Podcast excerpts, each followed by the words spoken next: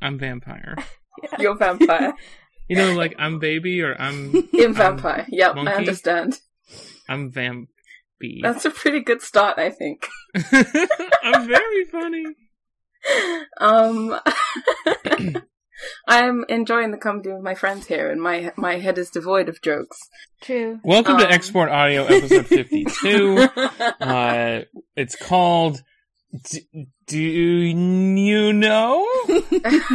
Welcome to Digi Mondays, episode six. Uh, I can't wait to hear about Jessica's trans knife.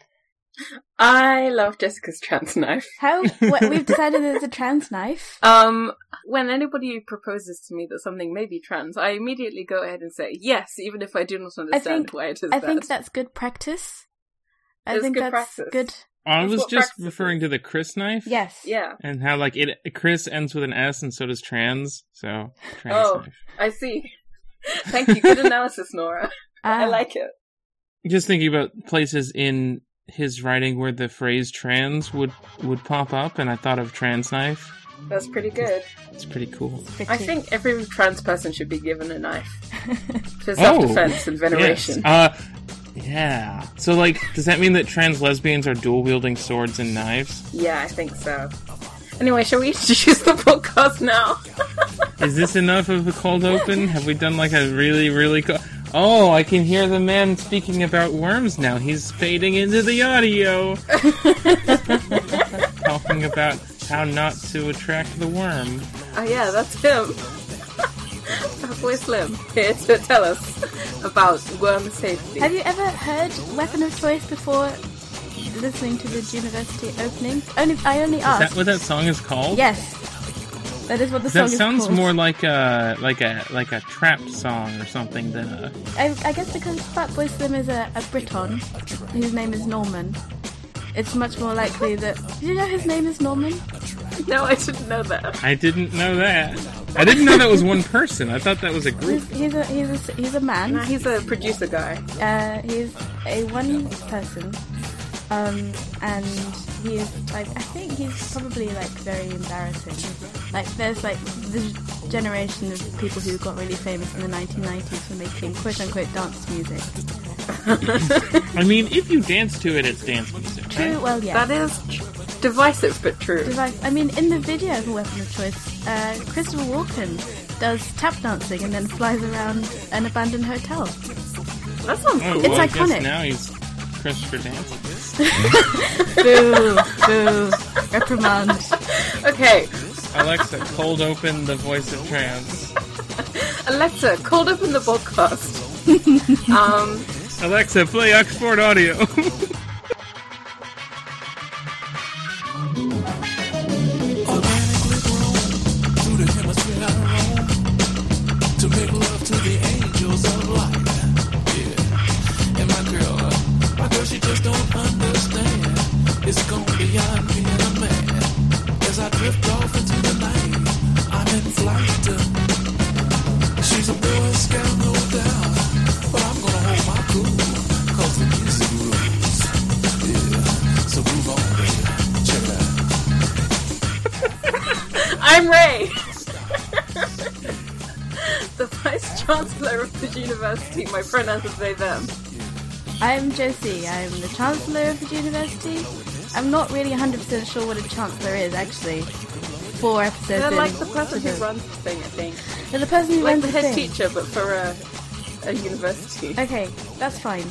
Um, my pronouns are she, her. Uh, thank you. uh, I'm Nora. Uh, I am the substitute teacher of the university. I'm just subbing today. Uh, and my pronouns are she, her, and Z's in. And she's here. I'm here. We have a guest. Hello. First guess. Hello. Thank you for inviting me onto this good, good podcast. Yes, thank you for coming on to our podcast. Mhm. Um, yes, it's. I'm very glad to have you. We're going to talk about stuff, but probably mostly not June because I know what it's like when you're on other people's podcasts. What? It would be nice to me. I'll be nice to you. I've just read these chapters before hopping on. It's fresh in my brain box. Ooh, what's what's fresh for you in your brain box?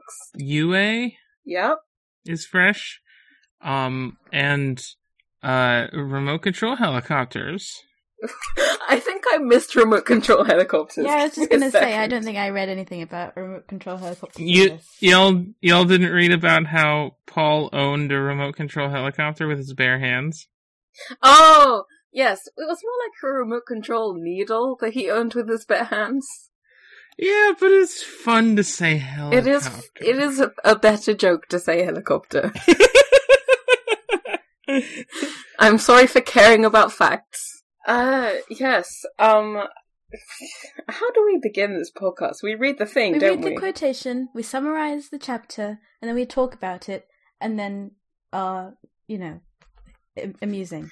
Um, Who would like the great honor of reading the quotation? well, Nora, if you would like to read it, we would be honoured to accommodate.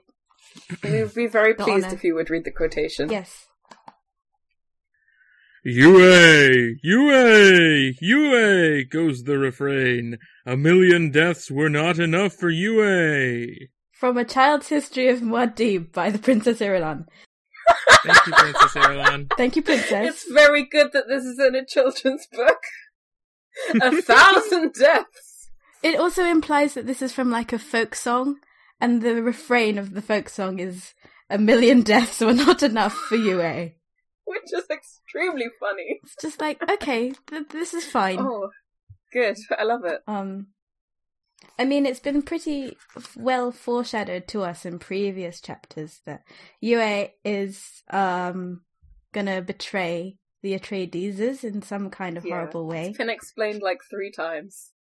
So, would you say he's going to Betrayades? Ah, betrayed these nuts. Damn it, I was about to say knock knock. Who's there? Atreides. Atreides who? Atreides nuts! Hey! Sorry, I can't do the Sans voice. I can't believe this is interstitial season two. Um, Interstitial Season 3 coming soon to Export Audio. That Maybe that's a joke, maybe it's not. quote is from a children's book, which feels like I mean, I guess we have children's songs about death already currently, like "Ring a Ring of Roses," etc., etc. But oh, can Nora can regarding Ring a Ring of Roses, could you settle something? Just a, a point of curiosity for me. In England, we say a tissue, a tissue, we all fall down. Is that what you say in Ring a Ring of Roses? As an American, are do you know this song? Ring Nora? around the rosy, pockets full of posy, ashes, ashes, we See, all fall ashes, down. oh, that's worse. It's huh? like very metal and very scary because we all say a tissue, a tissue, We a all tissue, fall a down, tissue. which makes it seem like you're maybe dying of like pneumonia or something. But ashes, ashes is like Oh, you're already Did you dead. burn You're to super death? dead. Fall down. You want to talk about Dune? yeah. So, I mean, who would like to summarize the chapter? Um, I imagine that Josie will do one and I will do one. Josie, which one would you like to do? I mean, they're they're fairly simplistic chapters as far as plot goes, which is good. Um, because I Yeah. think last recording that we just you know just failed out of so hard. Um, Yeah, we tried to explain things and then we had a Oh. fight and then we talked about how Nora and Ale were good for like five minutes. Yeah, we and did. then we ended the recording. um, yeah. I mean, And now I'm here. hello. Now As she's if here. as if summoned by the sound of her name, ah, she appears. Not ma- not very many things happen in this chapter, which is great. Um, Hooray. Thank God. So, I mean, Jessica talks to Yue about a variety of things. Um, Tell me what the things are. um, well, he he on purpose c- calls her the wrong name because he forgets to use her honorific because in an act of like subterfuge. So if he is acting weird throughout the rest of the conversation, then she won't notice. Sneaky. Um, then You either do too too little detail or too much. huh? Keep going. yeah so they they talk about they talk about um uh the people the people of the planet arrakis having recently landed and how they're all weird and how they resent the um the atreides for using all the water um and that's Which who wouldn't? I mean, obviously, the Atreides are like wildly privileged. They're like, what? And People entitled. Don't like to be colonized. Like they have, they have pal- they have trees. They like these date palms outside of their house, and each date palm uses as much water per day as five people, and they have 20, 20 date palms. It's like wild. Then, what else? They talk about various dangers and the ways of the Harkonnen and whatever. And then they look at Paul as he's sleeping, um, and they Jessica looked at her son and wants to give him a hug, but doesn't. yeah, Jessica. I mean, I do. F- Jessica is my favorite character so far. I do love Jessica. she does have a, appears to have a bit of nuance and feeling and sort of emotions and things, which is great. Um, Yue does as well. yeah, okay. Um, He has emotions they of sadness. then then Yue and Jessica yell at each other about water and tell each other to sort of fuck off a bit about talking about it all the time. Um, and then dirty dare various other things. Orientalist racist description of Yue and his up-angled cheeks and dark sequins of almond eyes. His butter-colored skin. Gross, bad. Gross. Um, Gross. And then they talk about the Duke and whether he is a nice person or not, um, and whether they love each other or not. Um, and they talk about the spice and whether it's good or bad or normal. Um, and then, or just regular. and then that's pretty much that's pretty much it. They do have an interesting conversation about like making the Duke Jessica making the Duke marry her and what that would mean. But yeah, that's what happens in the chapter pretty much. Do you think- So they just they have a conversation. Yeah, they have a, they have a conversation, and it's very exposition. Um, And lots of feelings happen. Yeah, I mean, Yeah. I quite liked it as a chapter. I thought it was fairly emotionally revealing. It was also not like not enough happened in it that it would cause my brain to just explode in terms of Just to get really big and smart. yeah. I mean, I I don't know what's happened to me. I was extremely able to synthesize things at the beginning of recording this podcast nearly a month ago, and now I'm just like Yeah. I think chapters six and seven broke us, but we'll we'll tackle them again tomorrow. okay, all right. Um, Nora, what did you think of this chapter? I forgot. I forgot that Dune hops around in perspective so much. Yeah, Um, I forgot that it is like this sort of omniscient epic narration. Like the way that it introduces different characters' thoughts in this dialogue feels like a narrator on a stage. yeah, which is interesting.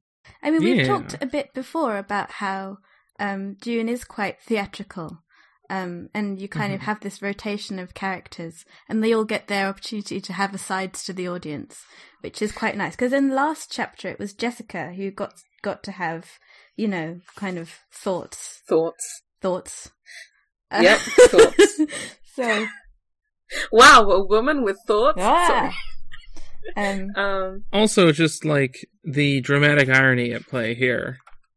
yeah. because it's they really bo- fun. like there's a moment at the end where Jessica almost goes in and like and demands that Yue tell her what he's hiding, and she doesn't do it because she's like, Yeah. "Oh, she feels. I sorry- don't want to like embarrass him." And then there's like a moment where he almost tells her what's going on, and he forces it back. And yeah, we just see both of their uh, interpretations of the scene. Yeah, which I think is really interesting because it forces you to imagine it from both of their perspectives and to Mhm. think about knowledge and the sort of political play that goes on probably in every uh noble house of this universe all the time. See, I think it's a very self-satisfied move by Frank to be like, ah, Oh, but yeah. subjectivity. Oh, you know, I just like if Dune was written in 2019, Yue's betrayal would be like the end of season one. You know, like it would be a, a big twist at the end of the book or whatever. if if this was written by George R. R. Martin, then you know this would be E-, Exactly. yeah, Um. Also, how many jokes have y'all made about the suck school? none. Not very many. Do you want to I make just some? want to like gauge the audience. Like, uh, where do I get a silver suck school ring? Like, how how do I how do I who do I learn from at the suck school to get the silver ring? to get the suck ring. The suck ring. Yes. I mean, see, unfortunately, I was pronouncing it in my head with a long long U and oo sound. Yeah, so sook. sook, A Yeah. souk. sook, sook school. But Saka does have a lot more joke potential, Um, and therefore Nora wins again. I mean, Nora is clearly sort of like optimized to make these. she's the princess of jokes, Josie. Okay, thank you, Nora. Thank you, Nora. Lady, Lady Honora of jokes. Lady on her own jokes. um, Also, have y'all gotten into the content mine that is Duke Jared Leto at all? Is that I try not to think about Jar- Jared Leto wherever possible. so I just don't like him. I don't find him good. he doesn't seem like a good person. he is a bit of a nasty man. Nasty man. He does seem like sort of a nasty yeah, man. he's, I think he is a nasty man. Who Le- Duke Duke Leto or Jared Leto? That's the same person. How dare in the, in the movie he he's been cast and he's Oscar Isaac. So He therefore is canonically a beautiful, Mm. sexy man. exactly, Tiny, beautiful, tiny, sexy man. beautiful, sexy man, We love him. and not Jared Leto, who is unbelievably uncharismatic. I d f Yeah. fuck Jared Do Leto. you? Who likes traitors in narratives? Do you like? Sorry, I'm traitors just in like narratives? unreasonably angry. Sorry, I interrupted your anger with my irrelevant thoughts about the plot and the book. Oh, oh, Ray, you should learn to keep those to yourself. I know. Um, traitors in in fiction, in epics. traitors. Traitors. Uh, well, epics are full of traitors, man. You've got um, what's his name? The one who does the trick with the horse in the I Iliad. don't know. that guy. Ah, Fucking- Troy. Um, it's been a while since I have read uh, Anything. The anything. It's been a while since I've read anything. Actually, I think um, there's a, a much fuller dis- discussion about the trick with the horse in um, the Aeneid. Um, I did a lot of studying of the Aeneid about four years ago. I I haven't read it, but I do have a copy of a book of that, like within reach of me right now. Oh, that's great. Could you um? Uh, I was just going to ask you if you could look up something. Oh,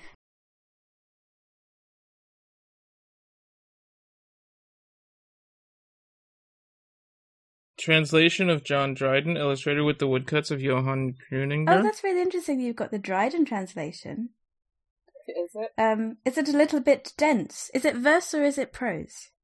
It's very, Yeah. very verse. Yeah. It's very Is it- verse. does it That's rhyme? why I never read it because when I read things in verse, the rhythm like drills itself into my brain and I can't And concentrate you on just the go words da anymore. dum da da dum da da dum da da da without understanding what's happened. Yeah. Uh, I- Exactly. Which Yeah, copy yes. of the Iliad do you think is the bottom?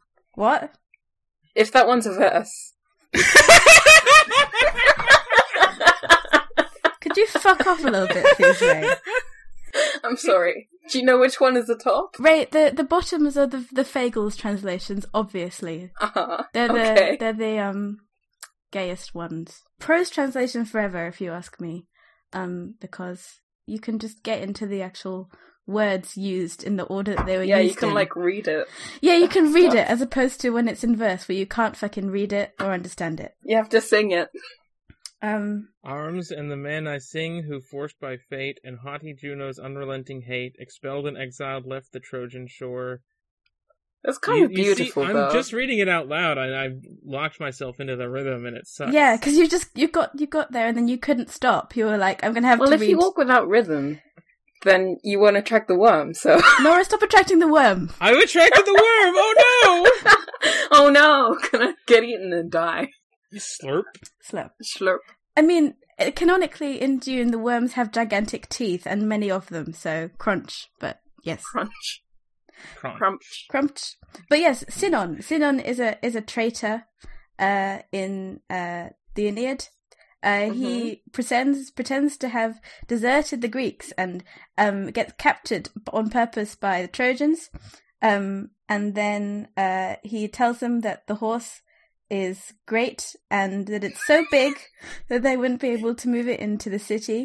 Uh, and then if when they move it into the city, then they can't lose to the the Greeks because it's such a good horse. Um, and then they move it into the city, and then all the men come out and fuck everyone up. Yes, the famous story. And Sinon is like he's very he's very feminine. He's very effeminized. Ooh. Um, and I don't- like the writing. I can't remember anything about it at all anymore, unfortunately. But the writing about Sinon and the characterization of him, and the the way they talk about his body, and the kind of untrustworthiness and blurriness of the the lines that contain him Mhm. as a a, a- So a- a, deception man is and as a feminine, I see. creature. Exactly. Um, I mean, it's all very misogynist. Cool. Um, but it is also very good. Mm. Yeah. Um, and When great. you trot without w- rhythm, you won't attract the horse. Yes. Ha-ha. Ha-ha. Mhm. Ha-ha. um, um, I mean, another thing, uh, and another thing, um, is that I think somewhere in, in these chapters, um, they talk about a place called Carthag, and I was like, ah, do you not mean Carthage? Oh, Carthage, oh. which is where Dido is from in the Aeneid. Oh, I can't believe I said the Iliad instead of the Aeneid. I was like tossing it up on which one it was, but I was a fool all along. If you were going to cast Adam Driver as somebody in um June, who would it be? Ray, you know I'm obsessed with Adam Driver. Yeah, who would it be? I don't. I haven't. I haven't identified anyone who's sort of weird and long enough. Well, now it doesn't Harkonnen have a son? That's Oh, you know Faid what? I think Rautha. that's good. I think he'd make Uh, a good Faid Fade. I mean, in the Adam Driver in multiple. in his many leotards. How many leotards could fit on an Adam Driver? On a Kylo Ren. if Adam Driver wore leotards, would he wear them like this or like this? Did you say that the that the actual that like Herbert's writing style is dry or I mean, I don't think it is always dry. I just think it can be. Sometimes it's very interesting, but it just has lots of like, there's like f- always 500 words between the good bits, and it's like, why can't all your words be good, Frank? I remember y'all talking about the first chapter and like, oh yeah, that's Dune. That's Dune that I know. That's everyone who talks about Dune only reads the first chapter. Yeah! the first chapter has all the best shit. I mean, another thing, another thing that I found out while I was doing my Googles Yes. for this episode Googles. is that my, do- my I was googling things up. You're Googling. Tips hat McGoogle. Yes, Google. Uh, I, I- I found out a thing about the mentat, the famous mentat thing, the mentat mantra, Mhm, the mentatra. mhm. is um was made up by David Lynch. It's only in the it's only in the film and it's not in the book and it's my favorite thing and it's the only thing. What's the Mantap Um, thing that David Lynch did? It is by will and loan I set my mind in motion. It is by the juice of Sappho that thoughts as- acquire speed, the lips acquire stains, the stains become a warning. It is by will alone I set my mind in motion. Did you read that or did you learn that? I, it came out of my brain. I'm sorry. Great. cool. I think something that's very Dune, um, and maybe this is a symptom of, of like the era it's written in, but Dune isn't cool. And it No, doesn't it's not try to cool. be cool. Mm. No. And it doesn't have any sex in it and it doesn't have any no one says anything cool. It's extremely Nobody not says sexy. fuck. No one says fuck. No one fucks. no one's edgy. No one has like a cool thing or like the technology is all very specific and functional. Yeah. And none of It's it very is, like- fuddy duddy. but it's it's the it's it's a golden age of sci-fi product, and so it was only for proper nerds Proper nerds. Idiot nerds who didn't like fun. who wouldn't care about people being cool. Yeah, exactly. They only wanted to not have fun. Yeah. That's what being a nerd is, I think. You're not a real gamer until you don't have fun. Exactly. Um, Um, what was Nora gonna say? uh, I think that's that's it. Like if Uh, like Okay, cool. like I don't know. This feels like I'm I'm curious how you make a Dune adaptation in 2020 or whenever that's gonna happen. Like well, Denis Villeneuve is making it, and he is very good at sucking the life out of everything. Um, In a good way or did a you bad see way? in the, I found mean, out? did you s- uh, did you see? Arri- I think Arrival is one of his. Oh, okay. I liked Arrival. You know Arrival? I fucking hated Arrival. Oh. I was like, this is the least fun I've ever I had. liked Arrival because it was interesting, but it wasn't like Bloodless stunning. and dull. I have a I have a great arrival story. yeah? Oh, tell us, tell I us. watched it on a plane, and I really liked it. I really liked that movie a lot. Um, Mm-hmm. and here's the thing: until the because like it sort of auto plays, um, so I just turned it on as as the plane was was going, and like the logos were going, Mhm. and until the end of the movie, when the title card Arrival shows up, I thought I was watching Interstellar, another movie I hadn't seen, and I was waiting for Matt Damon to show up. That's so fun. But no, Jeremy, Re- Jer- well, I mean, Jeremy Renner, the small, the poor man's Matt Damon. Jeremy Renner, the pug of a man, was in it instead. Um, Jeremy Renner or whoever was in it. Jeremy Renner was again like startlingly uncharismatic. yeah, Um, he was. Not sexy. Nobody had any not charisma cool. in that film, Amy Adams was beautiful and quiet and lovely, but, but nobody I think fucked in that film. Nobody fucked. I mean this And- metaphorically. Star Wars: The Phantom Menace was released in 1999. I was just going to suggest uh, the Last Jedi, but same same movie. Your I think favorite if you play film. them at the same time, you'll see that they're basically the same movie. uh huh. I, I, see. mean, I not I'm not a deep enough Star Star Wars person to know when they're making sort of like intratextual like references to one another. Because as far as I'm concerned, I feel like you could show me any Star Wars movie and tell me that it's any Star Wars movie. and be and I like, would yep, believe you. Yep, this is fine. These these happen in any order. Um, well, all the pic, all the characters are vaguely the same character. we have the and- honor to be in the presence of a prequels like her, so Ah, Yeah. yeah, It's Jar Jar me, it's- Binks, Jar It's Jar Star Binks. Wars like her. Did you know that yeah. that Jar Jar Binks almost was uh, Michael Jackson in prosthetics? Oh my oh god. my god! Almost. oh Jesus, Oh my god. that's I don't know what feelings to have about that. no. One time, George Lucas took the guy who played Jar Jar to meet Michael Jackson and introduced him as Jar Jar.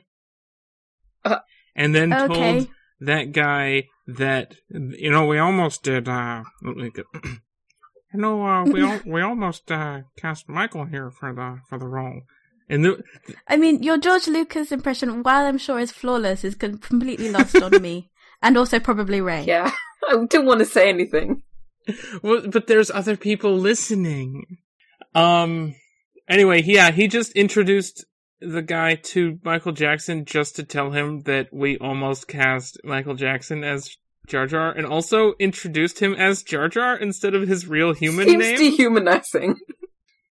anyway, I love Star Wars, and I really like the prequels also. That's cool. I was trying to find a thread that would allow me to talk about Kylo Ren and encourage Nora and Josie also to talk about Kylo Ren, but there wasn't one, so I'm just shoehorning in here. okay, Kylo Ren, Garbage Boy, Stink Man. Garbage Boy Stinkman.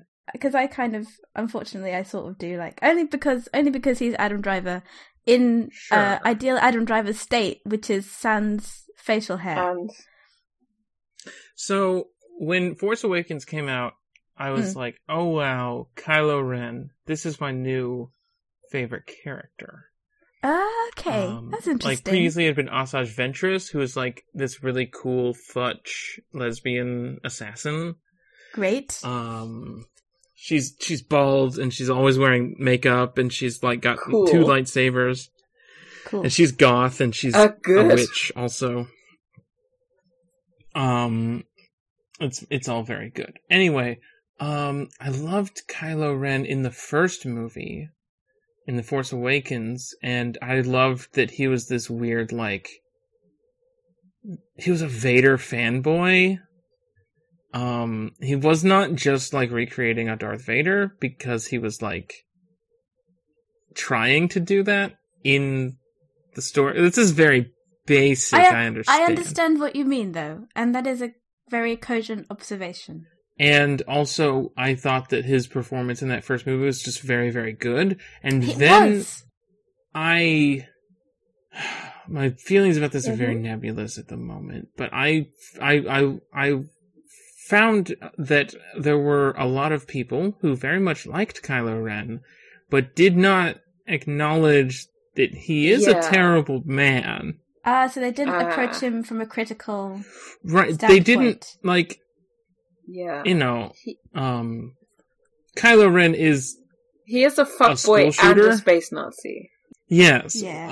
Uh he's not a space Nazi until technically okay, so he's not actually a space Nazi until he becomes Yeah, but the he supreme is- leader. With the space Nazis and a But school he is one of shooter. those characters who's like he's too Yeah. much of a special boy to like, Ugh. engage with politics personally. So he's like a Harry Potter in that way, whereas like this person doesn't actually ever have to as, like express any uh, ideology about the material Yeah. world that they live in. So like Yeah. Except sort of like a general blanket supremacy. Yeah, know? he's Yeah. just he's just very authoritative, but he he doesn't actually Yeah. seem to buy into Yeah. any It's sort of more about ideology at power, all, but- other than I'm very good and I deserve good things. Which is also, by the way, Paul of June. And Hooray, Harry Potter. parallels.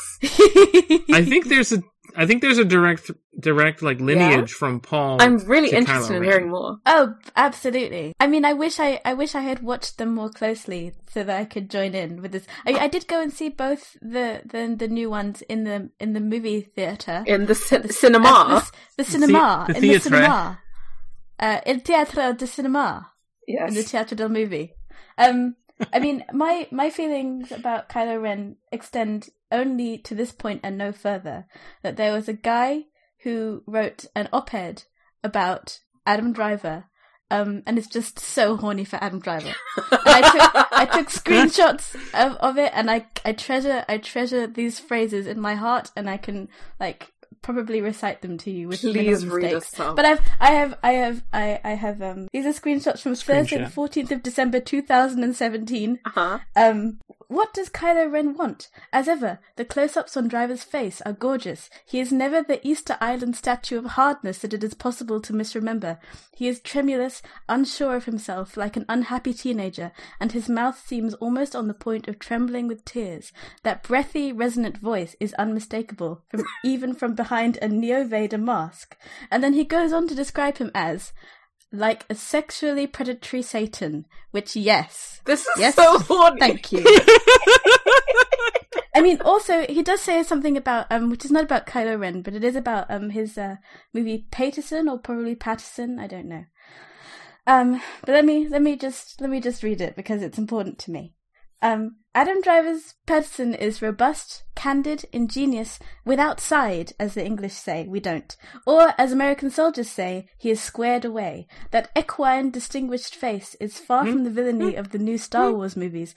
He sometimes looks as if he could be any age from 27 down to 17. It is an open and generous face, clouding heartbreakingly at the moment of loss, clearing wonderfully at a final, mysterious, serendipitous encounter. He has never been more beguiling as an actor. Right? So that's- Cool. I will say Kylo Ren is 31. um, now, the reason that Oh, I, it makes I me mentioned so that I had sad. like nebulous feelings about Kylo Ren was because Uh-huh. about people shipping Kylo Ren and Rey. Yeah.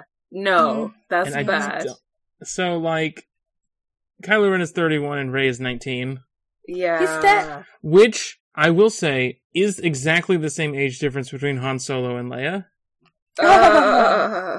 Uh, That's uh, and that's mm, mm. so bad.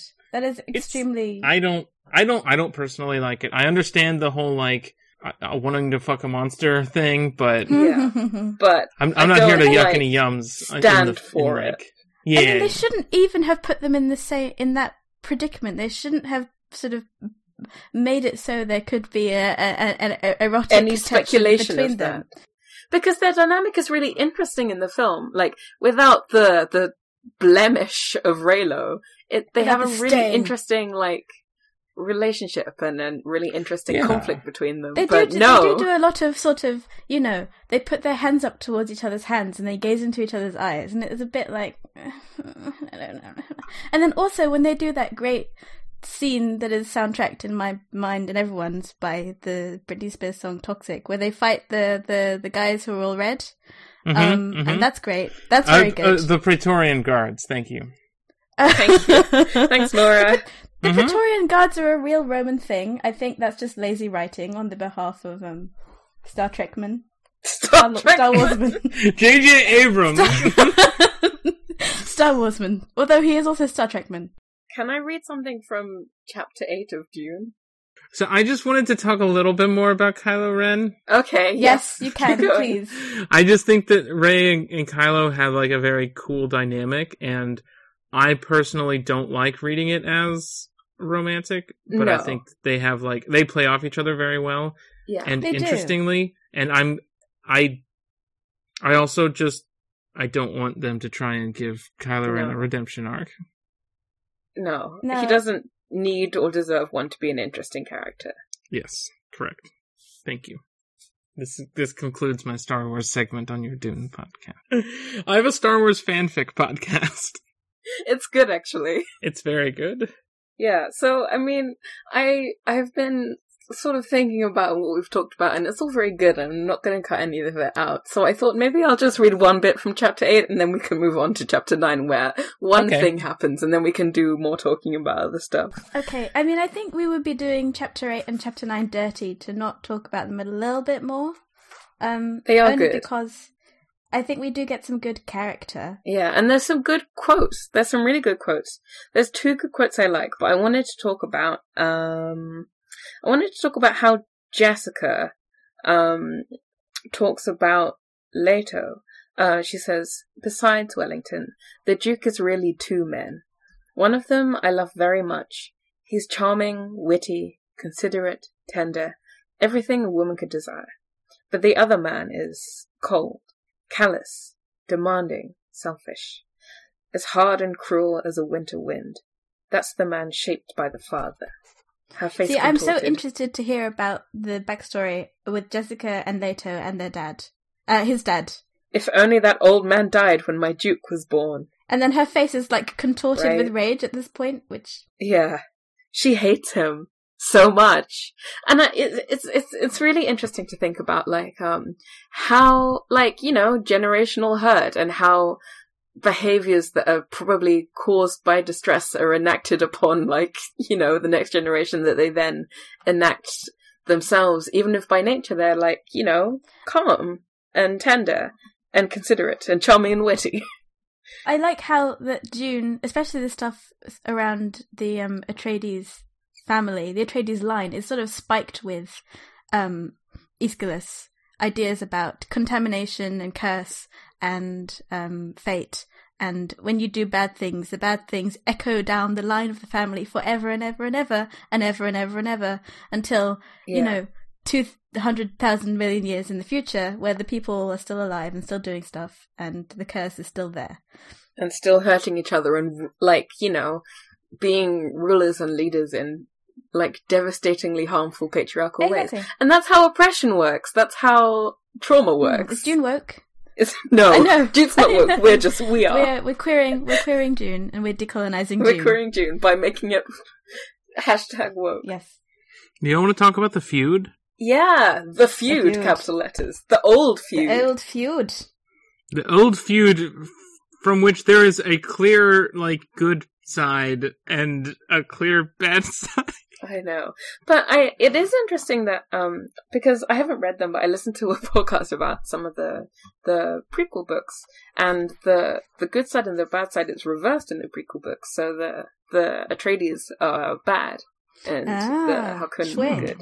Um but also this book does have a really interesting lack well, not interesting, a really pronounced lack of moral ambiguity. Yeah, because like this book just has I'm going to tell you this story. These are the these are the pieces on the board. These are the roles that they serve. This is objective like truth of the story. yeah. I I say that having not read chapters 1 through 7 That's absolutely before fine. I mean, uh, this. I, I- And I mean, I wonder whose truth this is. From what I perspective? mean, is this the Paul truth? knows truth, so it's Paul's truth. Yeah, Is it pulls truth through the lens of Princess Irulan, through the lens of through the scholars? lens of history. I mean, and I think that this is Yeah. interesting in that it's it's it's a it's a history within the within a history, and then also within the greater context of capital H history. Whether or not you are able to discern who is who is good, who is bad, who is right, who is wrong, you can only discern who is great and who is not great, and who changed the world and who doesn't. It's very Herodotus the histories, as I keep saying, and I will Mm. Yeah. never stop saying. Um, and I should go and read Herodotus, so I can back up my claims eventually one day, maybe. Uh, if I can, read it if I once, can it's bear fine, that's myself, enough. if I can bear. I know that bear we've it. been like very on topic. Can I make one Uh-huh, aside here? please. Yeah. Do do y'all's editions have the dedication at the front? Uh, no. Oh, oh yes, yes it does. Uh, To, to the to the people whose labors go beyond ideas into the realm of real materials, to the dryland ecologists wherever they may be in whatever time they work, this effort at prediction is dedicated in humility and So admiration. he, it's it's like I mean, people do talk about Dune as being like an ecological saga.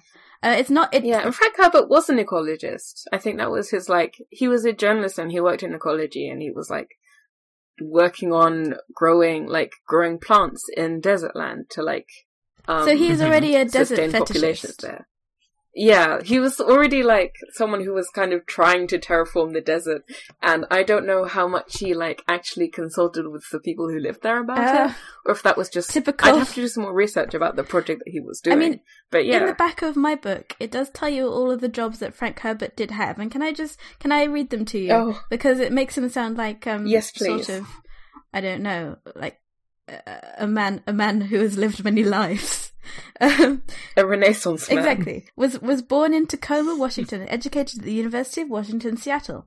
He worked a v- wide variety of jobs, including TV cameraman, radio commentator, oyster diver, jungle survival instructor, lay analyst, creative writing teacher, reporter, and editor of several West Coast newspapers before becoming a full time writer. Ah, so Yeah. you know, it's like he Yeah. he's done a lot of stuff, and he has the beard to prove it. He's a millennial. He's he's uh, early early exponent of the gig economy.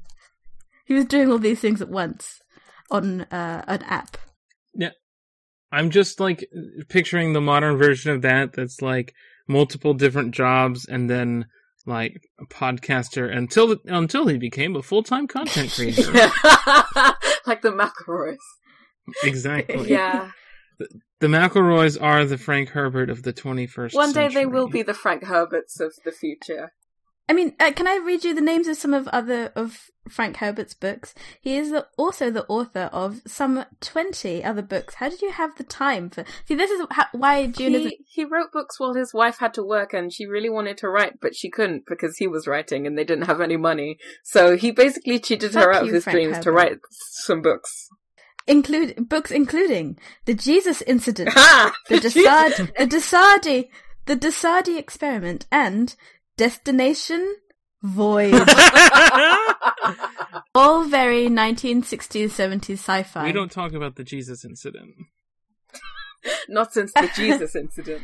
I think we need to do a, a podcast limited series about reading the Jesus Incident. Um, can I, can we continue to talk about the old feud? Because I was gonna read a thing and then everybody started talking about stuff. Sorry. Okay, okay, read the old feud. So, um, this quote says the Baron cannot forget that Leto is a cousin of the royal blood, no matter what the distance. While the Har- Harkonnen titles came out of the Chome pocketbook, but the poison in him, deep in his mind, is the knowledge that an Atreides had a Harkonnen banished for cowardice after the Battle of Corinne.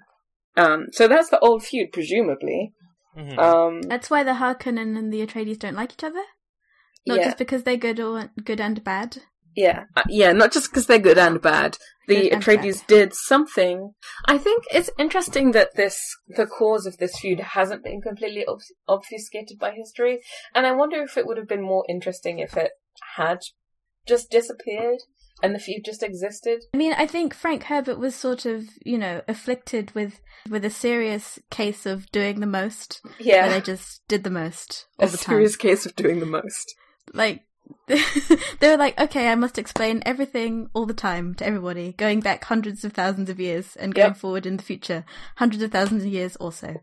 It's a Um, good book. rather than leave anything rather than leave anything to anyone's imagination they will just put it down in words so people couldn't you know people could know a little bit more about the universe So what you're saying is that Frank Herbert would have contributed to a lot of wikis. Yeah, he would You have done. I think Dune Dune is is a wiki more than a book. Uh, this book uh, has does the typical sci-fi fantasy thing of having a, a map and a glossary and appendices in the back, and it just there's a part of me, although I am also a person who loves to do the most, um, just thinks, could you just trust trust me a little bit to work some things Yeah, out please. from from context? Let, rather than just being like, well, this is this, Let and us this enjoy is the this, use of and our this comes from imagination. this, and is this. So this bit Um, here says, um, uh, the old feud had trapped him and these people were part of that poisonous thing. The irony was that such deadliness should come to flower here on Arrakis, the one source in the universe of melange, the prolonger of life, the giver of health.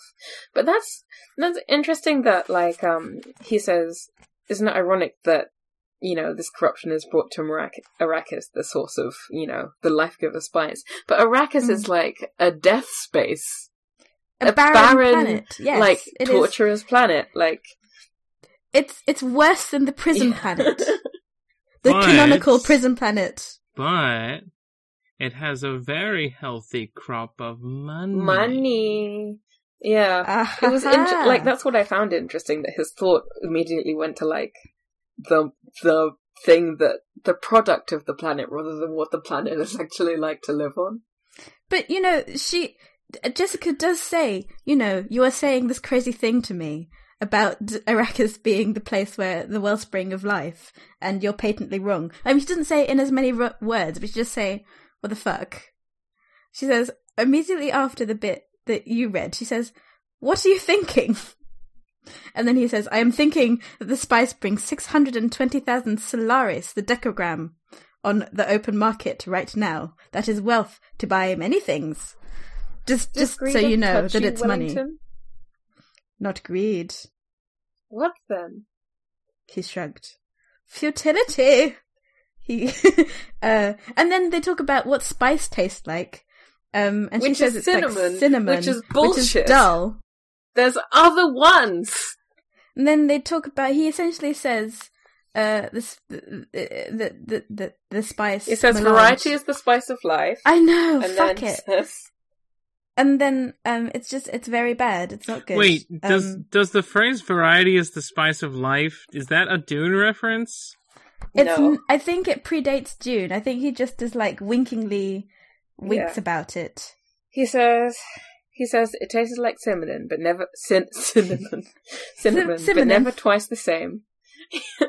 it's like life; it presents a different face each time you take it. Some Ah. hold that the spice produces a learned flavor reaction. The body, learning a thing is good for it, interprets the flavor as pleasurable, slightly euphoric, and like life, never to be truly synthesized. Which, okay. You could have said that in like three words, but okay. Every time you taste it, it tastes different and also good. and also good because it you know make it make you high On life, that's all you need High on the spice of life. yep I mean, I did also see a tweet about melange being a, a translation of the French word melange is variety, even Oh. though you know, like really, it means a mixture. But you know, as in a variety of cheeses Yeah. is could be a cheese melange, do you know um, what i hate melange de this. fromage, I hate this, variety. actually. uh, omelette du mélange. omelette to melange Omelette du mélange de fromage. i have other stuff to say about this chapter but it's not very important but what i do want to read is just a line that i was like this one's pretty in the Yeah. midst of like kind of me just uninspiring stuff Mm. Um, the too dark sky hung over the slope like a blot, and the milky light of the Arakeen sun gave the scene a silver cast, light like the Chris knife concealed in her bodice, which I thought was cool, actually. hmm I just, Yeah. you know, looking at the sky.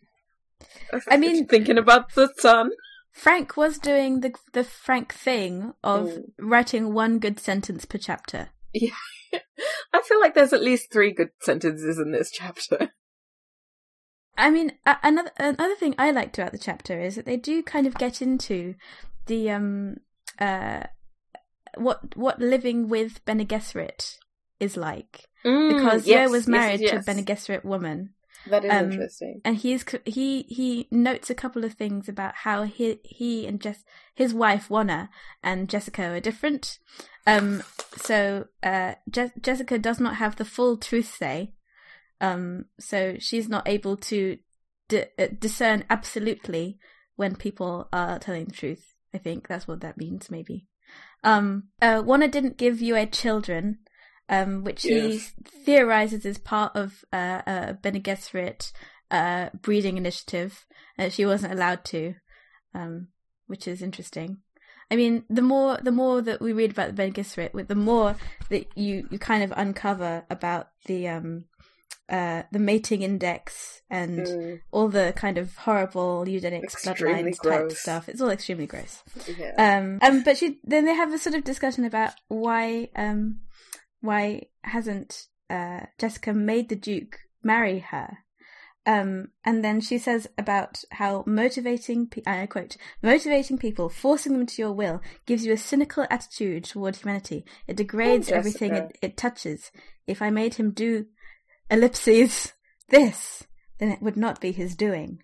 So she does have Poor to talk. She does. Jessica. She does get to retain a bit of humanity But as a Bene Gesserit. but doesn't your whole deal as like nobility is forcing people to do things? I know. no, when it but when it comes to their personal lives, it's slightly different and more important because it actually causes them to feel things. Well, when I read that, I was like, oh, maybe Jessica doesn't like what is happening as a noble, but she kind of doesn't have a choice. Like, she has to continue to survive in this world that is Mhm. ruled by Mm. people like Leto, where, like, You just want. You just want Jessica to be good. I, I mean, I, that's what I thought when I read it, and I do like Jessica, but Jessica doesn't have to be a nice person or woke. Like, she probably isn't. but when I read that, I was like, well, you know, maybe she doesn't like I think I think it would be too much to ask for most Yeah. of these characters to be conscientious objectors to the regime.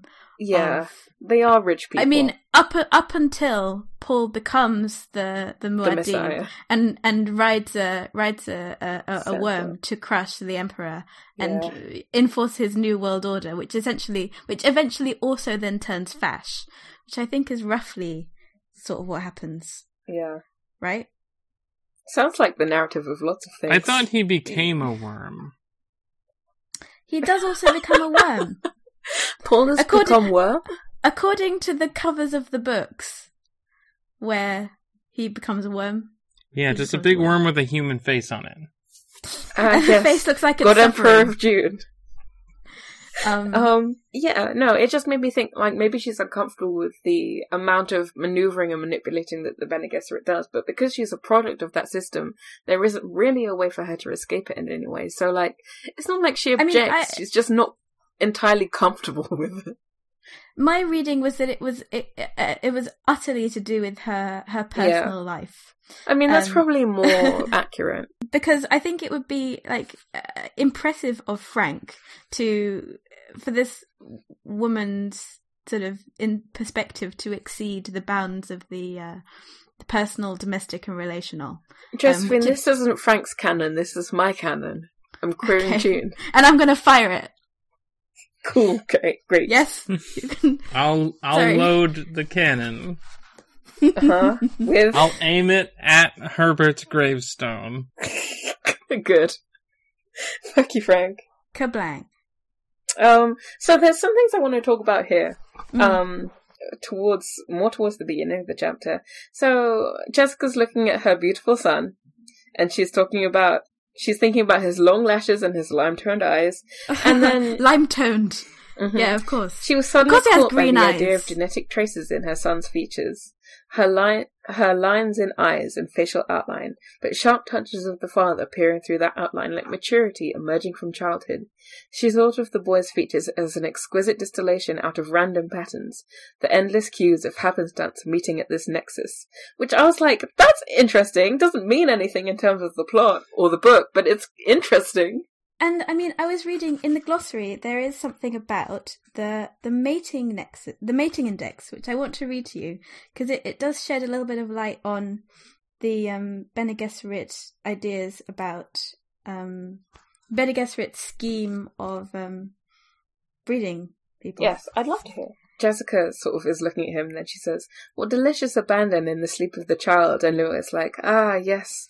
Where did we lose it? I wish we, I wish we could relax like that. And Paul is just fucking pretending to be asleep the whole time. He's just Spoilers. secretly- Also, it is like it's such a basic adult thing to say of like, I oh, know. children, like, oh, sleep. he looks so peaceful. I wish that I Aw. was that relaxed. But no, he just wants to sneak around and then he almost dies in the next chapter. So, I mean, the mating in- index is the Bene Gesserit master record of its human breeding program aimed Oh. at producing the Kwisatz Haderach. So, when she talks about all of these points meeting in a nexus or whatever, they actually they are they are Ah. because he is the product that the Of Bene Gesserit the- Ah. mating program Yeah. was designed to produce. That's gross as hell. yeah. Oh, It's gross. Uh, I liked that.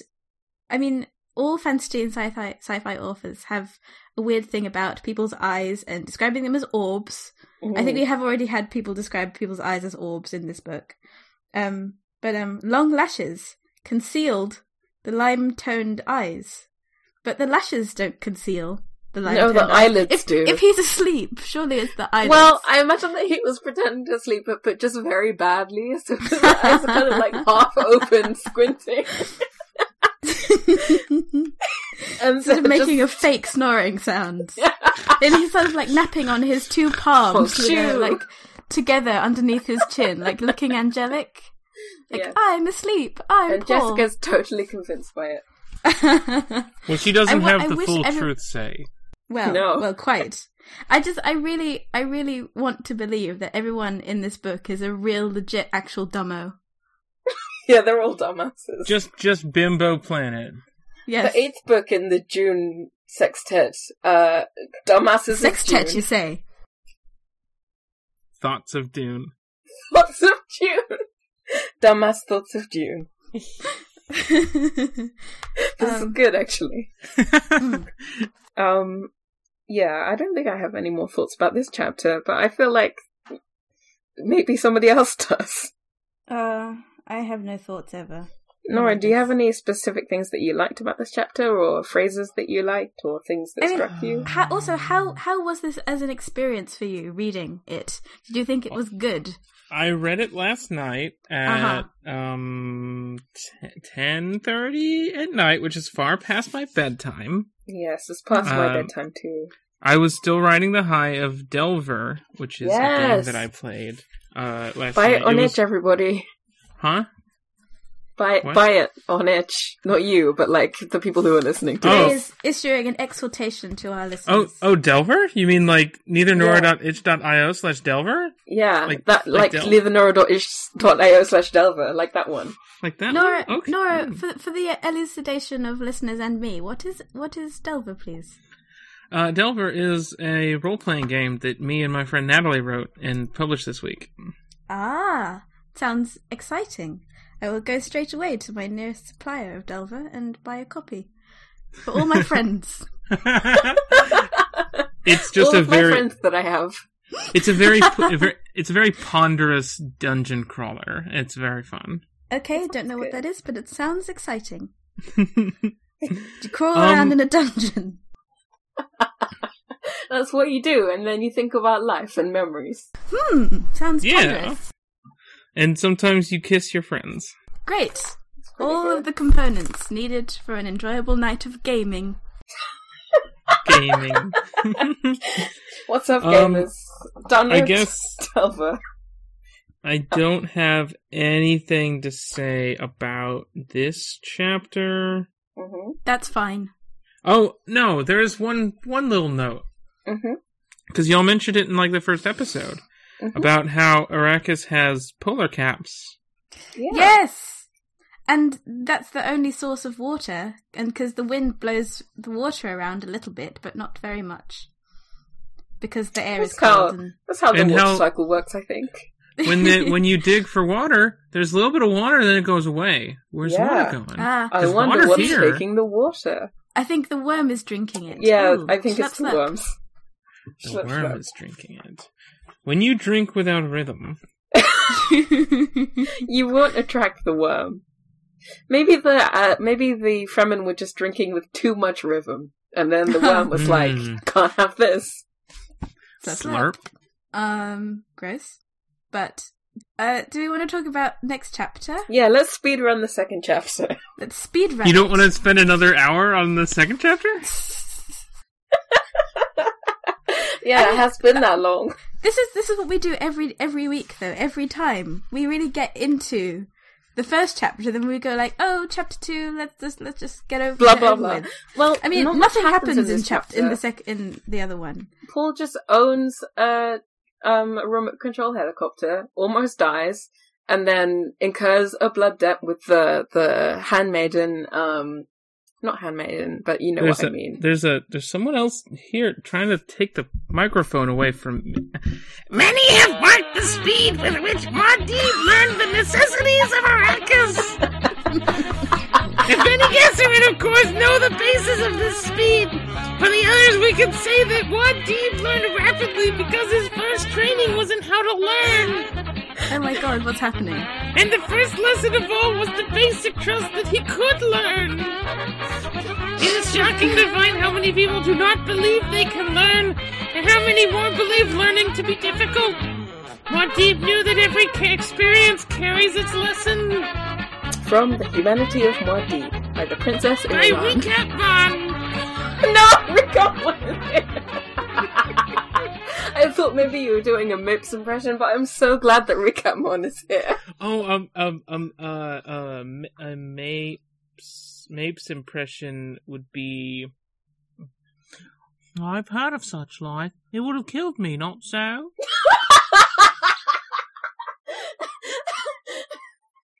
I was thinking her of her more as like um I met your mother at the stairs to the wedding room down the hall.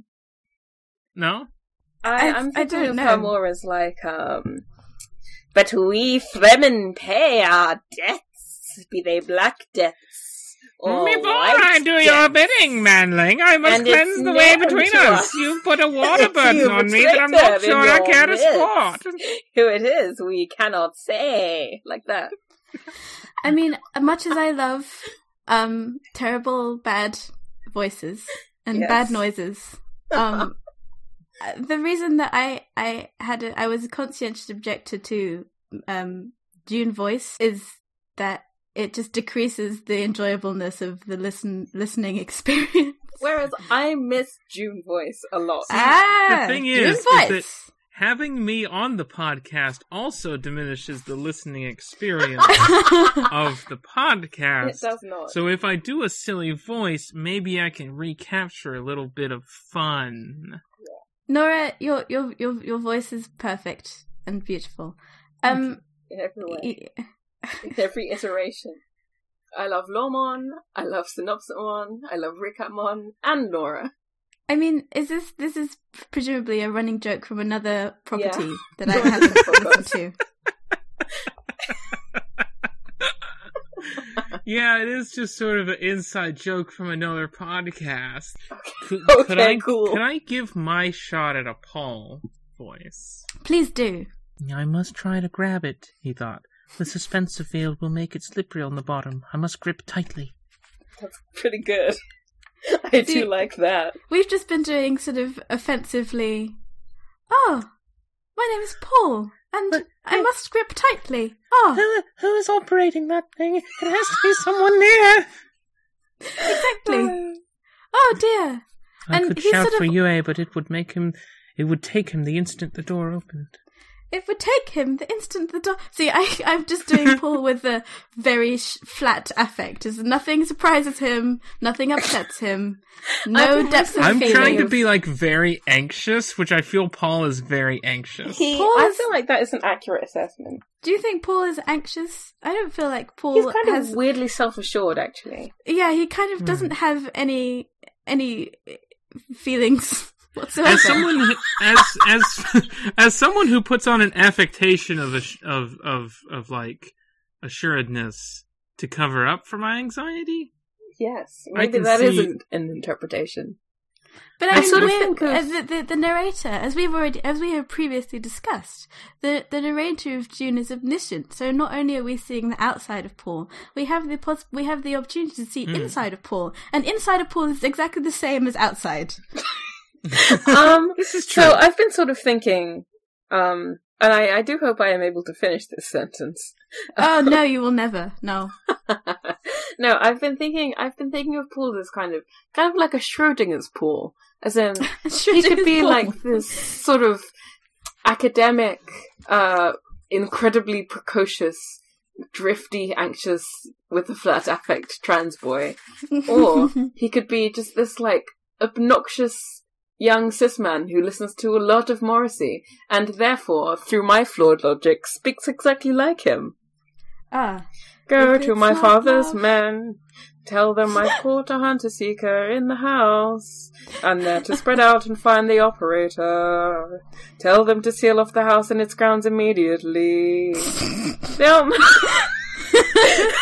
they all know to go about it. the operator's sure to be a stranger among us. Ray, Et I just cetera. can't believe how you're just improvising lines of Mor- like Morris, like the Smiths songs, and they're all utterly believable. Like you could just be singing the Smiths, and I wouldn't know. I'm so glad. or C- Coheed and Cambria. I'm remembering sort of some of the things later on in the book, and Mhm. um, Paul is definitely not anxious. Uh, that's not actually true, I guess. I'm like like remembering. I don't know if you want me to talk about things that haven't happened yet, but It's fine. Ah, we're please we're do. spoiler agnostic on this podcast. It's just like at some point, Paul becomes a steadying force for Jessica, Oh, and, Huh. and yeah, it's like Paul sort of becomes. So Paul can like read Dune. It seems like. oh. um, Do you think And it's lo- because women are weak? I think that because it's it, the events of the first act leave Jessica as like very like unsure of what's going about to happen and Paul is there to like reassure her and say, "Hey, I know what's going to happen." I guess he can see the future. He he's confident because he don't know nothing. He Yeah. he's a he's He's a confident confident dumbass. idiot. who can see the future. Confident himbo. He's a confident soothsaying himbo. I mean, and I like the fact that he's like, oh, I my dreams, I, my dreams come true, but it's no big deal. Um, it's very I'm sure everyone's dreams come true. everyone's dreams come true, but especially mine. I only have one thing to say about this chapter, which is I'll do you before I do your bidding, manling. Yes. Manlet. Hands up here. I'm- who I'm a who here is a manling? My gender Just, is manling. just me. But in a way that doesn't connote that I'm a man at all whatsoever, but manling. Manling without the meaning of the word man, but with the sound and shape of it. yeah. Mhm. Okay. Great. I like how shout out Mapes's uh, name sounds like someone saying Shout, shout, out, to Mapes. Shout out to Mapes. She great. Love to dip those wells. Dip in wells. Dip for wells. Dipping all those wells. Dip in all those wells. Dip that well button everyone Oh. I and just thought- smash that like. Dip that well. Shout out Mapes. Shout out Mapes Yeah. Shout in the out to comments my below. Mapes. And smash that Chris knife. Uh, don't smash that Chris knife. Or I mean, uh, d- I was just trying to extend Nora's joke, but Nora. Nora did did all the heavy lifting on that. We just sort of That's said true. nonsense around the joke. We were like, uh, what? It's, what we're is like internet "Mm, the saying? internet, Things? YouTube words. YouTube words. Um, Tell me, tell me the YouTube words. tell me Alexa, again the YouTube open the YouTube words. words. Define YouTube. Um, uh, there is there is sort of like a, a theme because only only a couple of chapters ago we had Paul sort of holding holding himself with almost catatonic immobility to avoid the point of the Gomja bar. If there's anything that one boy is good at, it's standing still. This is, you know, it's standing still to avoid a pointy thing. Yeah, he's great at it. He's so good. Um, so he has to um, grab the hunter seeker uh, and stop it from z- ripping up his nerve channels and into his brain, which Do is you very think gross that- and bad. Hunter killers from Terminator are like descended from hunter seekers. Probably. Haven't seen Terminator. I, I mean, Don't I know. haven't seen Terminator either, but I wouldn't be that surprised. You know, Terminator is the first film that our mum saw at the, at Aw. the, at the cinema. Why do you want to know all this mum lore that I don't know? I don't think you can call it lore if it's about your mother. Um, she tells me things. Yeah, I'm like, I know. "Oh, thank you." the youngest. Ch- they go on all these European holidays we are together. in Europe already. it's only because yeah. I mean, well, not for much longer. Oh, um, We still will continent be in is Europe. still it's not the Europe. European Union. we'll be in the, The physical. continent is still Europe. I mean, I'm not going to dispute you. Um, the official Brexit stance of the podcast university is that we like it. We we like Europe. We don't want to be away from it, unless the country sort of manages to untether itself geographically and float away on a beautiful. do you dinghy. want to come of hope join and and be the optimism. Um, 51st um, state of America? No, thank you. No, thank it would be you. a, a really like sort of No, sort of thank like you. reversal of history. of, Well, I like- feel like as reparations for capitalism, the whole of England, at least, maybe not Scotland and Ireland um, and Wales, but England definitely should sink. be submerged Yeah. under the waves. be submerged under the weight of your sins. Yeah. Yeah. I'll sacrifice myself for the Sink, cause of Britannia. ridding this planet of the curse of England. We will go down with a s- smile on our Unfortunately, faces. I don't think America can sink necessarily, Uh. although we're definitely trying. I think like we'll have to come up with something else for America to do. Gambate, America. I mean, I think if we, if everyone in in, in the UK were to join hands and I jump think up we and would down at the same just- time, we could. Yeah, sink we'd turn over, Britain. everybody would drown, and then there would be a nice new land. It would just sort of, uh, Mhm. Like like that thing in Mario where you do the bunt stomp and ma- make the panel flip around. yeah, I don't know what that is, but yeah. Mhm. I've never played a video game. Yeah, I think clearly n I this is something that I have been noting and noticing about uh, Export Audio, Yeah. the podcast network, is that Ray and I, but definitely I, um, a different genre of Yeah. nerd. Than I the try rest very of hard to y'all. blend in and understand, but I don't know what anybody's talking about. Who's Mario? Who's fucking what's Splatoon? I don't know. Kingdom Hearts? Never heard of it. Can I can I read one tiny Yes, yes, extra please. little bit? Um, before I do your bidding, Yeah. manling, we've already done that bit, but it is good. I must because um, i- in order to in o- in order to stop himself from being smushed by the um uh pointy Mm-hmm. thing that comes to kill him, The pointy kill Um, needle. Paul also yes the pointy kill needle. He also manages to smash it Right. against a door, With um, the strong and in muscles. doing so saves the life of Yeah. the shout out mapes um, and the shout out mapes sort of says something like uh, Mm-hmm. supremely great uh, and she's like um, Do the i voice. must cleanse Do a the way voice. between us Well, i haven't decided um, I, I feel like she has a strong great. yorkshire accent but i can't Okay, do I another can't do mate's one voice. Oh, do you want me to? Um, do you want me to do it? sure I can. I can, I can do Go a for it. Yorkshire. I must cleanse the way between us. You've put a water burden on me that I'm not sure I care to support. But we fremen pay our debts, be they black debts or white debts, and it's known to us that you've a traitor in your midst. Who it is, we cannot say, but we're certain sure of it. Mayhap there's a hand that guided the flesh cutter. Yep, that's Mape's canonical voice now. mayhap there's a hand that guided the flesh cutter Now we Um, pay our debts Uh, out but uh, here. I so it's- anyway, I mean, but she's just like, well, you know, you saved my life, but also fuck you. I am not very, I'm not very comfortable with the fact that now I have to save your life, manling creature who is of no importance to me. The shout out Shout Mapes. out mate, to Mapes. um, who is like a very, a very unservile Which is servant, good, I love it. fabulous. She's weird. also, the weirding room. Um, What is a weirding room, I Yes. wonder? it's witchy. Mm. She hates it. I mean, I know well, what it is because I've uh, read. I yeah, ahead, I've read but- ahead also, I know what it is. But let's suspend disbelief. I, I mean, also weirding, weirding is defined at the back of the book. Oh, what Oh. else? Um, and it basically means it's witch shit. It's uh, witch stuff. Uh, Oh, That cool. which partakes of the mystical or of witchcraft. Witches and everyone do exist in everyone June, and it's good. goes goes around calling calling Jessica a Bene Gesserit witch and an abomination, um, and all of The that Ben Gesserit that are business. witches, I guess. and abominations, and they shouldn't exist. I liked it that everyone has everyone has to get in a dig about Ben, ben like Jessica being in uh, you know A I will witch. say- um, abomination. My aunt and uncle told me about going to see the Dune movie in the theater when it came out. oh and really? they told me that when they went, they were given a pamphlet of terms with with definitions. Oh, that's so good. And June already has a 10 minute exposition monologue at the beginning, it's like Dune, read by a, A desert a planet. beautiful floating head of a lady. the Princess Irulan. I know, but I, it's funnier to say it like, okay.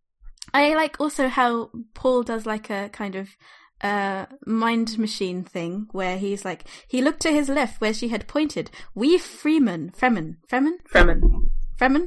I like to say Fremen. Fremen. So, so, so that was a Fremen. He paused for the, mnem- the mnemonic blink that would store the pattern of her face in his memory. Prune wrinkled features, darkly browned, blue on blue eyes without any white in them. He attached the label. The shout out mapes. Extremely a robot. Extremely. Um, well, he he's learned that he's a baby a mentat, mentat. by now. Yeah. He's gonna be that's a that's mentat. the that's the the video game updating your journal. Shitty Sherlock thing where like the shout out mapes ap- appears in, in letters above his head, and he like he sort of like bats it out of the way, and he does like the whole sort of Benedict Cumberbatch arms Yeah. thing where That's what like- Paul does all Hmm. the time. Literally all the time. Yeah, I mean, obviously that's very I cursed, mean- but it is now canonical. Isn't there isn't one of the sequels called The Mind Palace of Dune? Uh, yes, definitely, I'm sure. Definitely, 100%. Believe it. Um, I mean, mnemonic. And again, I was talking to somebody about mnemonics the other day because it's one of my um, favorite shitty facts to tell people is that Yes. a mnemonic isn't the thing that it's not an initialism where you Mm-hmm. It's just that a you way use to of remember learning, something. right? It's just any it's any tool that you use to remember something because uh, mnemosiny in uh, Greek is memory, and memory is the mother of the muses. So before you can do any arts, you have to remember stuff. Is the kind of teachable moment from that thing? Yeah. And interestingly, the book Paul describes a book as having a mnemonic pulse, which is presumably how you learn things from film books. Like it gives you it gives you pulses of learning so that you understand things. Like The Matrix. Yeah, like the Matrix. He's learning Yeah. things about trees and Foxes. kangaroo mice. It's like, oh yes, kangaroo mouse, something that exists Ah, on- yes. if- from from the Earth's tyrannic past. I was like, please let there be kangaroo mice on Earth. That would be great. Kangaroo mouse, that's just a gerboa. Let me Google yeah, that. which live in the desert, don't they? So they do live in the desert. so that's what that is, I think. They're like little mice with really, really long back legs and they jump around a lot. They are very cute. They're extremely cute. They're extremely cute and I nice. love them. One time I played a Pathfinder game with a character named Oh. Sullivan Moonfire and she had a gerboa as a familiar. That's such a cute little familiar. They skip leg day, Yeah. obviously. Clearly. her her name was Grace and she jumped around. Oh, Aww. Cute. They've They're got like very cute. beautiful, like big ears that they can. They're fly like with. little bunny mice. I love them. Yeah. No, Frank was like, nobody's heard what a jib- uh, what a jabot is. I'm sure I could just put them in this book and everybody Frank would think they're Herbert was cool like, aliens. Friends at the Table hasn't happened yet, so people don't know the word gerboa. Uh, there are actually parallels between this and Twilight Mirage, but I don't want to make them because I don't want to respect Friends at the Table. Again, I have. I like how the the gerbil on the Wikipedia page for gerbil looks like feral and angry, like it's gonna kill you. Do you relate to it? I relate to it intensely. Well, We've hit the Googling animals section of this podcast. yeah, this is the new segment of googling animals. Um, well, I wanted something to say in June voice because I miss June voice, but I can't actually think of anything else that I want to say about this chapter. So Gerboas form the bulk of the membership of the family Departed Day. Gerboas are hopping desert rodents found throughout Arabia, Northern Africa, and Asia. Let me get the fucking Wikipedia up so I can join in. they tend to live in hot deserts. When chased, jerboas can run up run at up to 24 kilometers per hour, about 15 imph. Some species are preyed upon by little owls in Central Asia. Most species of Deboa have excellent hearing that they use to avoid becoming the prey of nocturnal predators. The typical lifespan of a jerboa is around six cycles. Contents! no, I'm not going to read the contents in June voice. I think that would be highly Contents, unfortunate. anatomy, and body features. Behavior. Behavior. Like other bipedal mammals, their foramen magnum, the hole at the base of the skull, is forward shifted, which enhances two-legged locomotion. Where are we? Ah, yes. The tail of a jerboa can be longer than its head and body, and is common to see a white cluster of hair at the end of the tail. They look like little Pokemon. jerboas are crepuscular, meaning that they are most active at twilight. Crepuscular is my favorite word. Wikipedia being shady, by the way, for you know just including a a, a definition of A crepuscular. definition. I Like- feel like they should include it. Also, there are so many types of jerboa. That's amazing. Jerboas are solitary creatures. Once they reach adulthood, they usually have their own burrow and search for food on their own. However, occasional loose colonies may form, whereby some species of jerboa uh, dig communal burrows that offer extra warmth when it is cold outside. Yeah, Uh, some some subfamily names: Cardiocranius, Salpingotus, why is Dipus- this not in the voice, Jason? Edamodipus, Jaculus, Stylodipus, Eukaryotes, Alactaga, Pyregetamus. All sound This very is Junie. good. And then also you get um the lesser fat-tailed jerboa, dwarf fat-tailed jerboa, greater me. fat. Like yeah, tag yourself. I'm the dwarf fat-tailed jerboa. Which one Mm-hmm. are I'm- you? I, I don't know. I think Okay. I'm. I'm Thomas's pygmy jerboa. of course you are. Um, I am the thick-tailed pygmy jerboa. okay, that's good. That's good. and when when I'm when I'm sad, I'm the pallid pygmy jerboa. Because I'm pallid. Hey, Josie, Yes. do you have a worm of the week?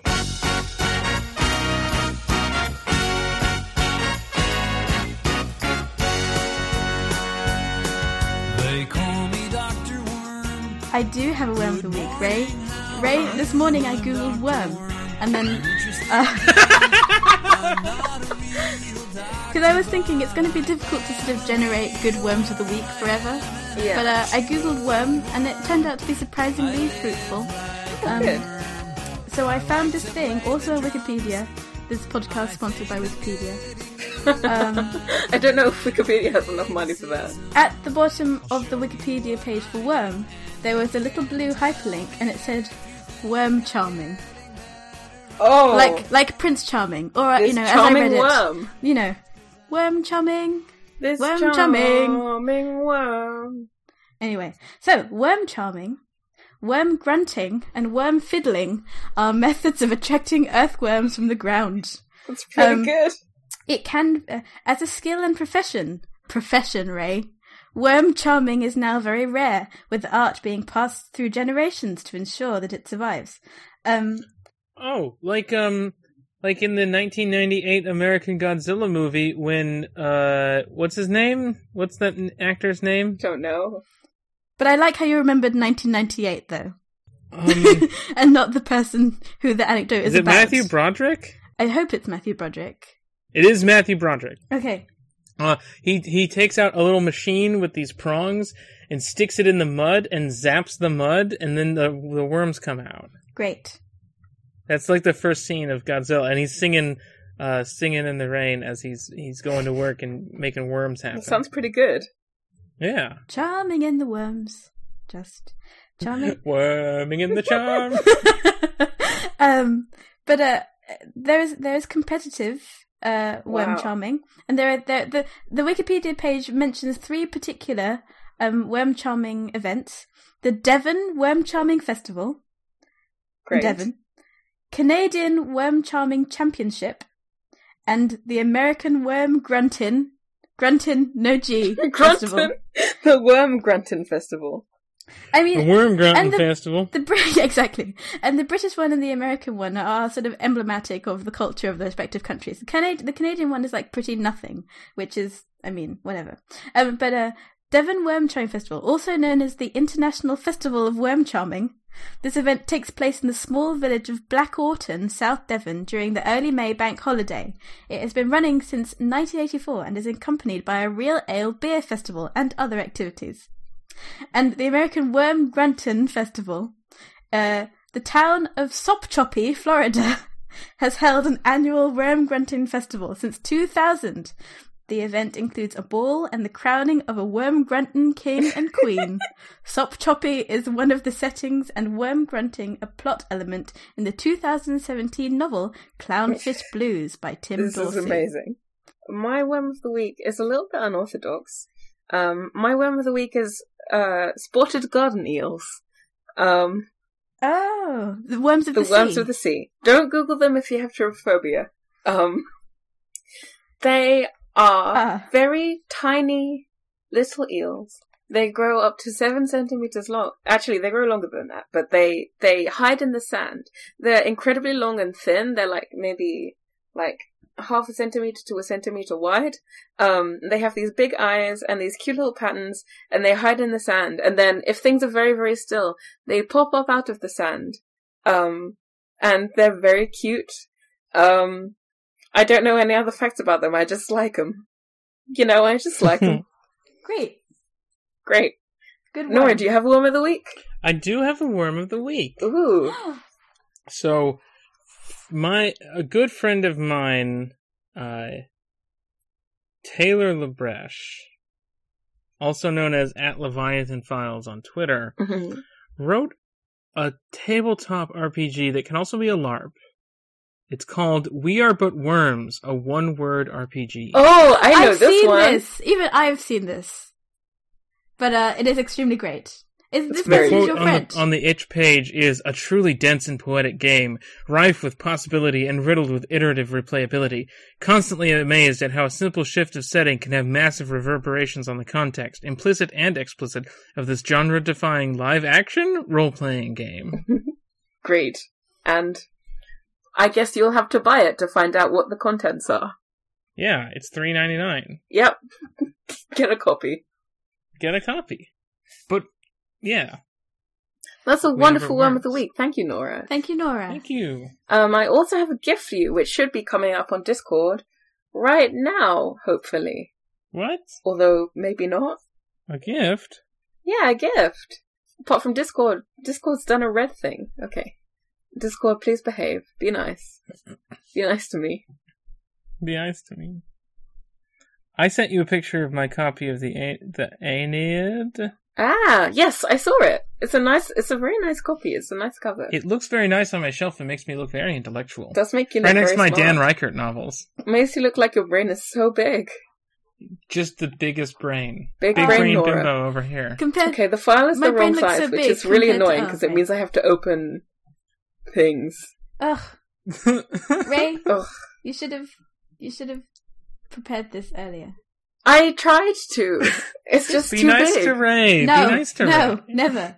Be nice to me. Be nice, me. Be nice to me. Please be nice to me. Be nice, me. Nobody care me. I'm baby. I'm that poor baby monkey.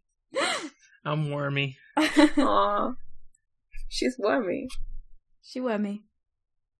Yeah. Anyway, vamp while I try and sort Nora's present out. Bleh. I'm vamping. ah, she's vampire.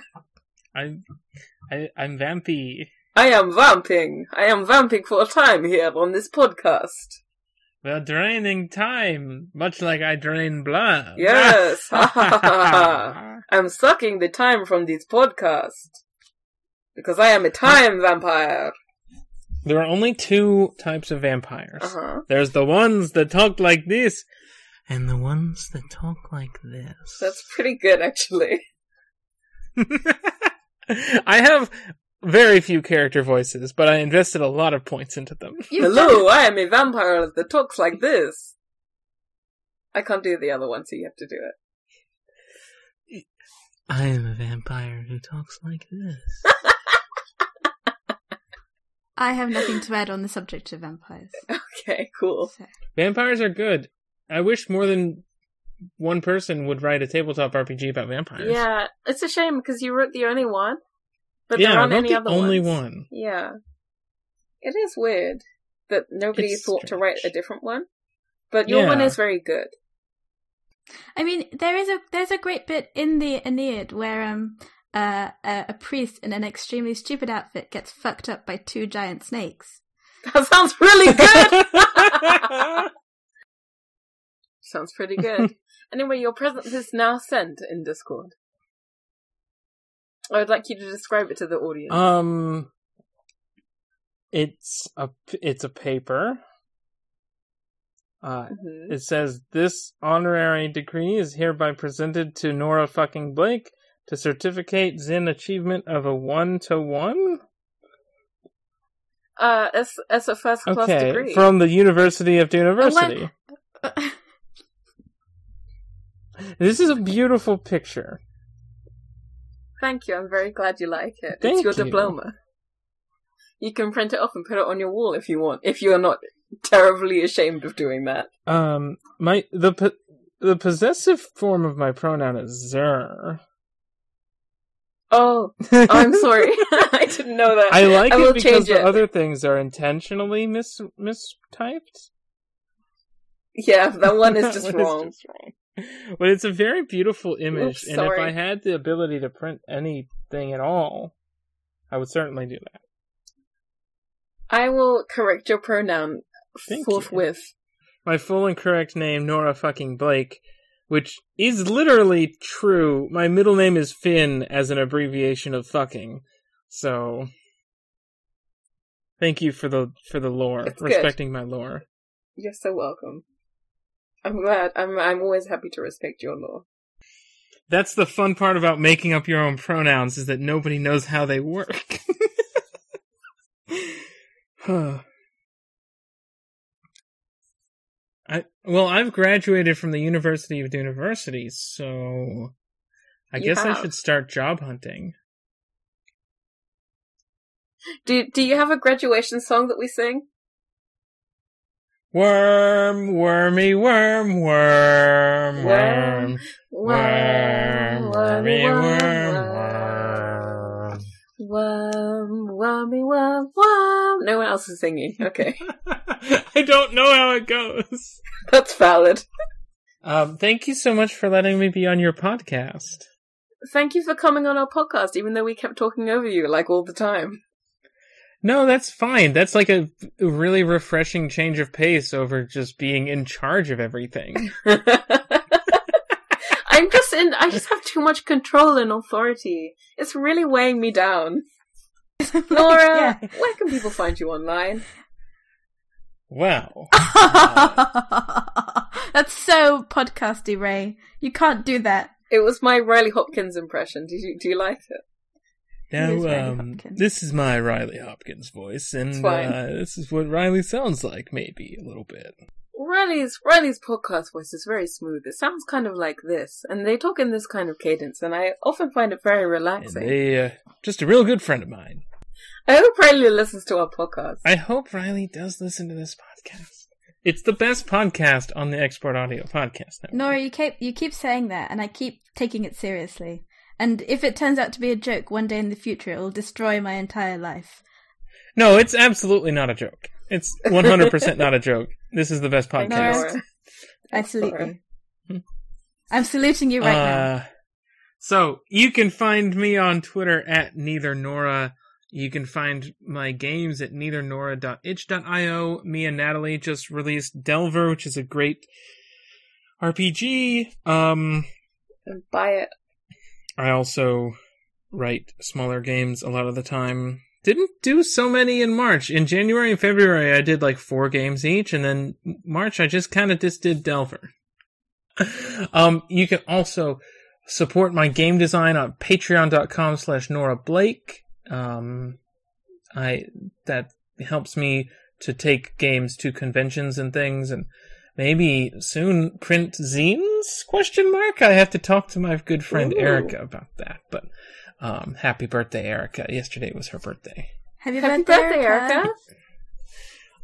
Do you want to plug Erica's? yeah it's um it's her birthday. fadingnotes.itch.io erica writes really great games too uh exodus is a great game about trans angels and hearts of magic threads unraveled i think um is is a great uh high fantasy not high fantasy like like like fantasy hack of firebrands by vincent baker it's very good i don't know that it's high fantasy it's got like fey nobles and and courtly intrigue and uh, also talking in metaphors to flirt um erica's great Sounds good. uh, thi- uh, yeah. Uh, also, you can support my podcast at patreon.com slash export audio. We have a bunch of cool podcasts on there, like Duneversity, which y'all might Ooh, like. Oh, that Um, sounds Yeah, That's fascinating. awfulcast. yeah, it's about Dune. Oh wow! Yes, I I, wonder don't. what I it's hear about. it's not hundred percent about Dune. I think I Yeah. think it is. Well, I I'll have think to it's go the listen most to it on topic podcast.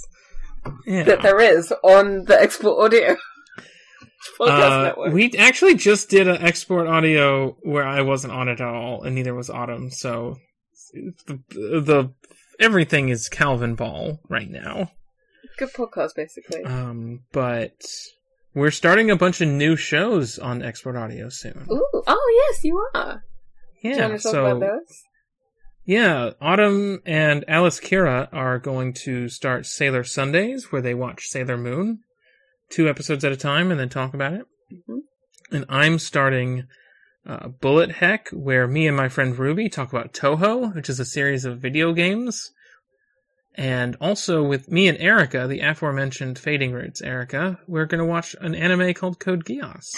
Uh, we s- And that we Ah, tried to watch yes. Code I remember Geass, and watching it was that. It made like me too hardcore really sad. for us, and too too many was- people died. Yeah, I was a bit Yeah. too young to watch it.